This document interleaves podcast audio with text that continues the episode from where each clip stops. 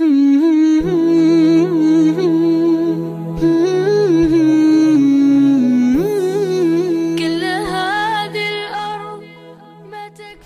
ketiga, kemudian para ulama itu menyampaikan. Imam Ibn Qayyim lalu menyampaikan yang ketiga kewajiban kita kepada Rasul itu apa? Mencintai siapa pun yang dicintai Rasul. Jadi kalau kita kemudian mencintai Rasulullah, maka kewajiban yang ketiga, kamu harus cintai siapa pun yang dicintai oleh Rasul. Kalau Rasulullah itu mencintai sahabatnya, cintai sahabat. Tidak ada harga tawar di situ. Kita tidak boleh mengatakan saya cinta Rasul tapi saya nggak suka dengan sahabat. Sampai kemudian kita melecehkan sahabat. Karena ada kan banyak kadang-kadang majelis ilmu yang secara tidak sadar mencela sahabat. Muawiyah itu perutnya besar. KKN dia sama kayak sahabat Osman itu KKN mana boleh kita mengatakan kayak gitu La tasubu ashabi jangan pernah mencela sahabatku kata Rasulullah Kalaupun kita infak satu gunung Uhud emas itu pun tidak mampu menandingi amalan yang telah dilakukan oleh mereka para sahabat itu. Kenapa kita mencintai para sahabat itu? Karena Rasulullah mencintai. Makanya maaf, tidak ada harga kompromi, tidak ada kompromi bagi siapa pun yang mencela sahabat. Kenapa? Loh, itu konsekuensi cinta kok. Kalau tiba-tiba ada ajaran mencela sahabat, mengkafirkan sahabat, sahabat itu semuanya kafir, yang tidak kafir cuma Ali. Yang tidak kafir itu cuma Bilal, yang tidak kafir cuma Salman Al Farisi kata orang Syiah. Ya maaf, tidak ada kompromi. Bagaimana kita bisa menghalalkan orang mengkafirkan orang yang dicintai Rasul? Padahal mereka telah dicintai Rasul dan dicintai oleh Allah.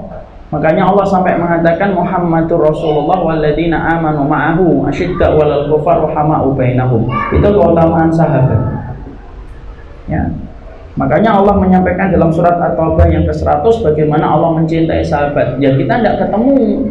Kenapa? Kewajiban yang ketiga kepada Nabi, kamu harus mencintai siapa pun yang dicintai oleh Rasul. Dan dicintai oleh Rasul itu siapa? Sahabat. Kita juga tidak bisa kompromi dengan Syiah yang mengatakan bahwasanya orang yang dicintai Nabi itu Aisyah dan dikafirkan coba Pak. Dikafirkan disebut pezina sampai sekarang kan Orang-orang Syiah itu kan mengatakan Aisyah itu pezina, Pak. Dan kita tidak bisa mentolerir. Kenapa? Karena ibunda Aisyah itu ibunda kita, umul mukminin. Jadi ibunda kita itu siapa sih? Ibunda kita itu ya istri-istrinya Rasul, bukan ibu Katrini. Ibunda kita ini ibu-ibunya istri-istrinya Rasulullah itu ibunda kita. Kok kemudian mereka mengkafirkan ibunda kita dan menganggap ibunda kita itu pezina? Maaf ya, nggak ada kompromi. Komprominya nanti kalau kemudian kamu sudah tidak mengkafirkan dan sudah tidak menganggap ibu kita pezina, baru adanya pendekatan. Betul nggak ini kemudian hanya masalah perbedaan para ulama atau jangan-jangan ini penyimpangan? Ada perbedaan, ada penyimpangan, dua-duanya itu beda. Dan masalah syiah itu bukan perbedaan ulama, tapi penyimpangan dalam akidah. Kenapa? Karena merusak yang ketiga yaitu adalah kemudian mereka tidak mencintai siapa yang dicintai Rasul. Umar dibenci bahkan kemudian dikafirkan dengan Umar sampai mereka membuat apa itu kuburan besar itu di daerah Iran. Membangun kuburan besar dan gede yang mana kuburan itu mereka bangun untuk salah untuk pembunuhnya Umar bin Khattab. Siapa pembunuhnya? Abu Lu'lu'ah al-Majusi yang membunuh Umar ketika habis sholat subuh. Kuburannya dijadikan itu menjadi tempat yang sangat besar sekali. Dan kemudian orang rajin datang ke situ dan mereka berdoa. Di antara doanya orang Syiah itu apa? Allahumma syurni bi Abi Lu'lu'ah.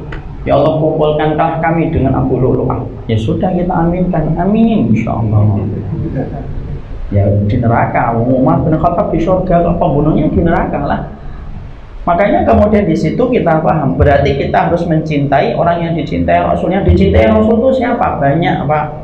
Dan nanti kalau kita bahas ada bukunya sendiri orang-orang yang dicintai Rasul. Karena ternyata para sahabat pun tingkatan-tingkatan mereka yang dicintai Rasul itu beda-beda. Rasulullah itu mencintai Abu Bakar lebih besar daripada mencintai sahabat Salman. Iya. Rasulullah mencintai umat lebih besar daripada mencintai Utsman. Iya, itu ada tingkatan-tingkatannya. Rasulullah lebih mencintai para sahabat yang masuk Islam sebelum Fathu Mekah, sebelum terbukanya Mekah. Dan Rasulullah kemudian mencintai para sahabat yang ikut perang Badar. Itu orang-orang yang dicintai Nabi dan itu ada bukunya sendiri. Ada buku khusus itu. Siapakah mereka yang dicintai Rasul?